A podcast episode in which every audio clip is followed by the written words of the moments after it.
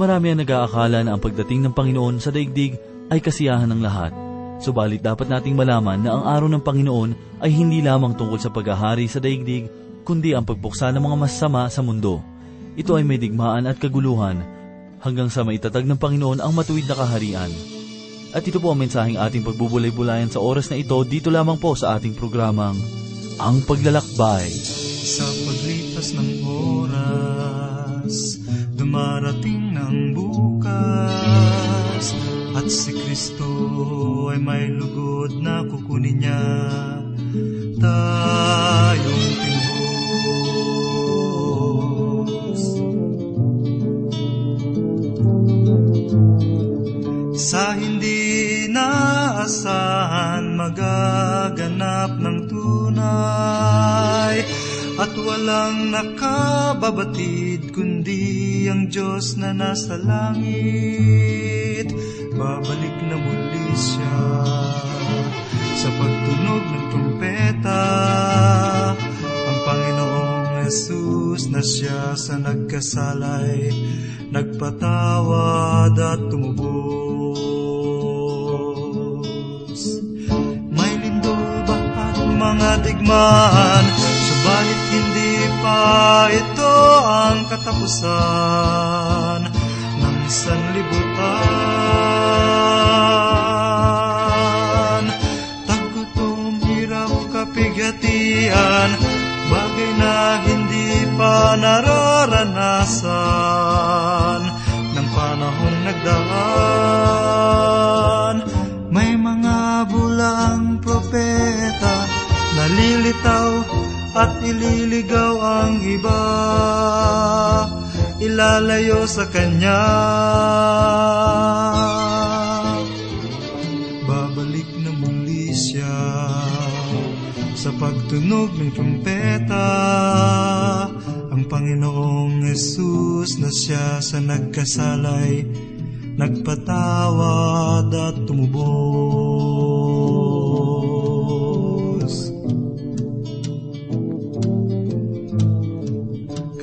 Ito'y pagkaiisipin natin, ang lahat ng hirap ay daranasin.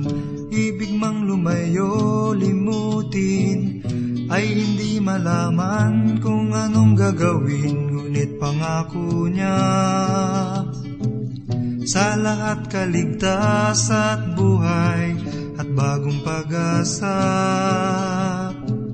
na ating kakamtin kung siya'y tatanggapin, kung siya'y tatanggapin, kung siya'y tatanggapin. Kung siya'y tatanggapin.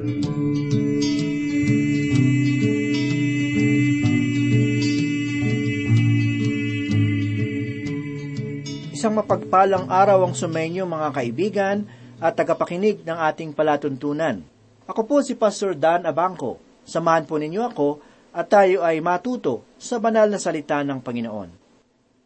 Ang paksang ating mapagbubulay-bulayan sa mga talatang ito ay nagpapatotoo sa wagas na pag-ibig ng Diyos kahit na sa gitna ng kahatulan. Dito natin matutunghayan ang pinakalayunin ng kanyang pagtutuwid at kaparusahan laban sa kasamaan at kasalanan. Nais ko pong simulang basahin ang ikalabing dalawa hanggang ikalabing tatlong talata. Ganito po ang sinasabi. At sa panahong iyon, ang Jerusalem ay sisiyasatin ko sa pamamagitan ng ilawan, at aking parurusahan ang mga tao na nagsisiupo sa kanilang mga latak, na nagsasabi sa kanilang puso, ang Panginoon ay hindi gagawa ng mabuti, di gagawa man siya ng masama. At ang kanilang kayamanan ay nanakawin, at ang kanilang mga bahay ay gigibain. Bagaman sila'y nagtatayo ng mga bahay, hindi nila titirhan ang mga iyon. Bagaman sila'y nagtatanim ng ubasan, hindi sila iinom ng alak niyon. Ang kayamanan na kanilang kinuha ng sapilitan at sa pagnanakaw ay kukunin sa kanila ng gayong paraan. Ang kanilang mga itinayong bahay na hindi nila matitirhan, sapagkat ang lahat ng ito ay mauwi sa kawalan. Nagbigay ang Diyos ng kautosang sa bayang Israel tungkol sa batas na nagsasabing ang may-ari ng isang ubasan ay hindi maaaring pumunta sa digmaan hanggat hindi niya natitikman ang bunga ng kanyang ubasan. Maging ang isang lalaki na bagong kasal ay hindi maaaring pumunta sa anumang digmaan sapagkat kailangan niyang manatili sa piling ng kanyang asawa sa loob ng isang taon. Sa talatang ito ay sinasabi ng Panginoon na ang mga Israelita ay magtatanim ng ubasan, subalit hindi nila matitikman ang alak niyon sapagkat sila ay nagkasala. Hindi sila magkakaroon ng pagkakataon na hindi sumama sa digmaan. Maging sila ang may-ari ng ubasan o isang bagong kasal. Ang sabi naman sa ikalabing apat na talata ay ganito, ang dakilang araw ng Panginoon ay malapit na, malapit na at napakabilis na dumarating ang tinig ng araw ng Panginoon. Ang makapangyarihang tao ay sumisigaw ng may kapaitan roon. Ang dakilang araw ng Panginoon na tinutukoy sa talata ay ang matinding kapighatian na darating sa hinaharap. Si Jehoahaz, Jehoiakim, Jehoiachin, at Sedekayas ay ilan lamang sa mga masasamang hari na namuno sa Huda. Ito ang dahilan kung bakit ang kahatulan ng Diyos ay darating sa bayan, sapagkat ang mga pinuno at mamamayan ay lubusan ng tumalikod sa kabanalan ng Panginoon. Ngunit ang kanilang sasapitin na kahirapan ay napakaliit na bahagi lamang kumpara sa kapighatian na darating sa dakilang araw ng Panginoon. Ang sabi pa ni Zefanias, malapit na at napakabilis na dumarating ang tinig ng araw ng Panginoon, ang makapangyarihang tao ay sumisigaw ng may kapaitan roon. Ang kaisipan ng pader ng panangisan na kanilang ginawa ay magkakatotoo. Ang lugar na iyon ay mananatili hanggang sa pagdating ng pagtatapos ng panahon ng matinding kapighatian. Sapagkat ang Israel ay hindi makatagpo ng kaaliwan at kapayapaan hanggat ang prinsipe ng kapayapaan ay hindi pa dumarating. Pakinggan natin ang sinabi sa ikalabing limang talata. Ang araw na iyon ay araw ng pagkapuot, araw ng kaguluhan at kahapisan, araw ng pagkawasak at pagkasira, araw ng kadiliman at kalumbayan, araw ng mga ulap at makapal na kadiliman. Isang dalubhasa sa wikang Hebreyo na nagngangalang Charles Feinberg ay nagbigay ng pahayag tungkol sa nilalaman ng talatang ito. Sangayon sa kanyang pag-aaral, mayroong paglalaro ng mga salita na ginamit dito sa talata upang bigyang diin ang mensaheng nais ipaabot ng Diyos sa kanyang bayan. Ang salitang Hebreyo para sa pagkawasak at pagkasira ay shoa at umeshoa. Ang dalawang salitang ito ay mayroong magkatunog na bigkas upang bigyang diin ang tiyak na pagkawasak. Dito sa talata ay binibigyang linaw ang kalikasan at kahulugan ng mga salitang ito sa pamamagitan ng mga salitang pagkapuot, kaguluhan, kahapisan, kadiliman, kalumbayan, araw ng mga ulap at makapal na kadiliman. Ito ang masalimuot na kalagayan na naisipakita ni Propeta Zefanias tungkol sa darating na dakilang araw ng Panginoon. Ito rin ang dahilan kung bakit mayroong mga katanungang nagsasabi, paano magagawa ng Diyos ng pag-ibig ang mga ganitong bagay? Kaibigan, mapaano man ang maganap, makakaasa tayong ang Diyos ay pag-ibig pa rin. Ang paghatol ng Diyos sa kasamaan ay nararapat na bagay lamang. Ginagawa niya ito sapagkat kailangan ng Panginoon na maging tapat sa kanyang sarili. Hindi siya tunay na magiging mabuti sa kanyang mga nilalang kung hindi niya ibiging hatulan ang kasalanan. Ano kaya ang mangyayari kung hahayaan ng Diyos na manatili ang kasalanan ng walang hanggan at hindi niya ito hahatulan? Hindi ba tayong lahat ay daranas rin ng walang hanggang pakikipaglaban sa kasamaan, sa sakit, kalungkutan, paghihinagpis, kamatayan at kabulukan? Ngunit, kung sasabihin ninyo sa akin na hahatulan ng Panginoon ang kasamaan, ang bagay na ito ay magiging kagalakan sa aking puso para sa Diyos. Ako ay magpupuri sapagkat aalisin ng Panginoon ang kasalanan sa sansinukob at doon ko lamang maunawaan na siya nga ay Diyos ng pag-ibig. Basahin naman po natin ang sinasabi sa ikalabing anim na talata. Pakinggan po natin.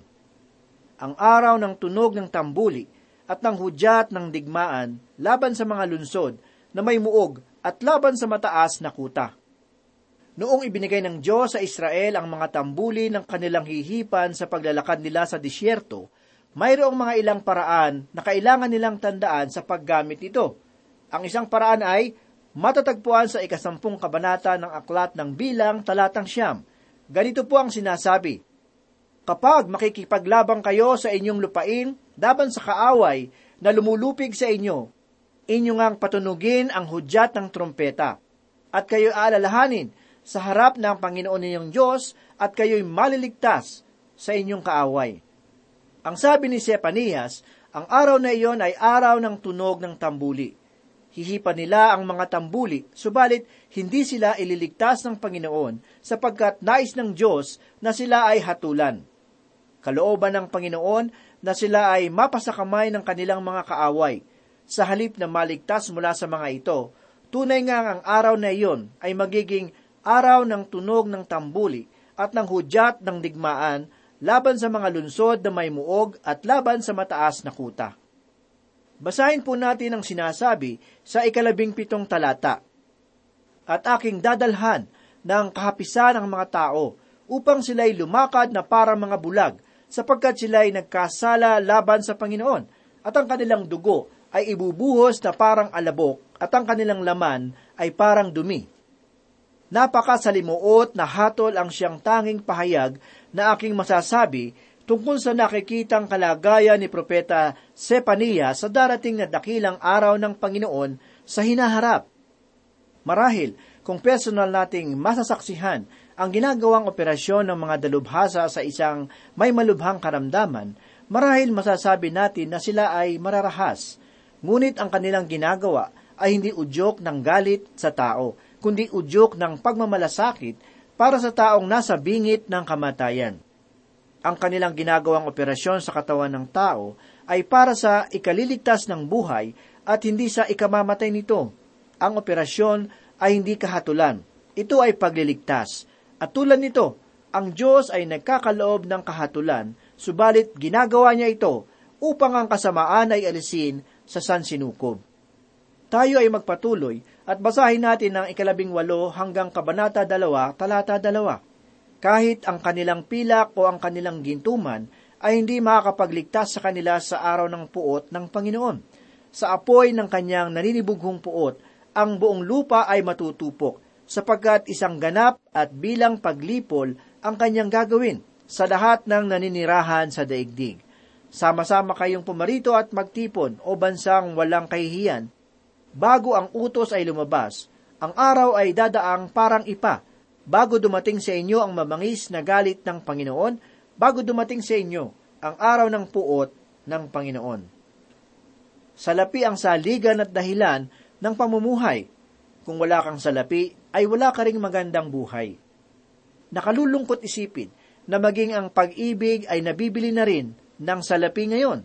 Subalit sa kabila ng lahat ng ito, maliwanag na sinabi ni Propeta Zefanias na ang katapatan ng tao ay hindi mo mabibili sa pamamagitan ng ginto at pilak. Ngunit, ang ating bayan ay naniniwala na ang tumpak na kasagutan sa lahat ng suliranin ng tao ay matatagpuan sa kayamanan. Ang sabi ng Diyos, kapag siya ay nagsimulang humatol, kahit ang kanilang pilak o ang kanilang gintuman ay hindi makapagliligtas sa kanila sa araw ng puot ng Panginoon. Ang sabi pa ni Zefanias, sa apoy ng kanyang naninibughong puot, ang buong lupa ay matutupok, sapagkat isang ganap at biglang paglipol ang kanyang gagawin sa lahat ng naninirahan sa daigdig. Aalisin ng Diyos sa kanyang bayan ang kanilang lupain. At ano ang dahilan? Sapagkat sila ay kanyang minamahal. Dahil kung hindi niya gagawin ito, masigit pang mainam na lipulin ng Panginoon ang buong lahi ng Israel.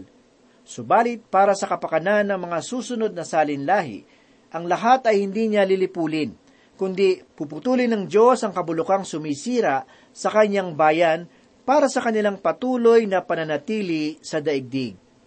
Ang mensaheng pahayag ni Propeta Zefanias ay napakaliwanag na anupat hindi natin kinakailangang maging isang dalubhasa upang ito ay maunawaan. Ang pinakamalaking pagkakamali na magagawa ng isang bansa ay ang limutin ang kautusan ng Diyos bilang saligan ng kanyang politikal at panlipunang buhay. Ang bansang namumuhay na hindi nagpapahalaga sa kautusan ng Panginoon ay magsisisi sa katapusan. Ang lipunan ay mayroong pananagutan na sundin ang kautusan ng Diyos. Ang pagkakaroon ng pananamantala, pagnanakaw, pagpatay, at iba pang karahasan sa lipunan ay kasalanang ipagsusulit sa Panginoon. At bagamat ang Israel ay mayroong liwanag ng Diyos sa pamamagitan ng kautusan, gayunmay, hindi nila ito ginamit upang magkaroon ng matuwid na lakad. Ang kanilang pagbagsak ay dahil sa paglimot sa Diyos. Hindi nila iniisip na ang kanilang katatagan ay nanggaling sa Panginoon. Sa ikalabing apat na kabanata ng Kawikaan, talatang tatlumpu at apat, ay ganito po ang sinasabi, ang katwiran ay nagtataas sa isang bansa, ngunit ang kasalanan sa alinmang bayan ay pagkutya. Ang mahalagang aral na dapat nating matutunan sa paksa na ito ay ang ating pananagutan sa Panginoon bilang bayan at lipunan. Ito ang katotohanang malinaw na itinuturo ng banal na kasulatan. Ito ay ating unang matutunghayan sa Tore ng Babel doon sa ikalabing isang kabanata ng Henesis. Makikita rin natin sa ikalabing walo at ikalabing siyam na kabanata ng Henesis na ang Sodoma at Gomora ay hinatulan ng Diyos dahilan sa kanilang karimari-marim na pamumuhay.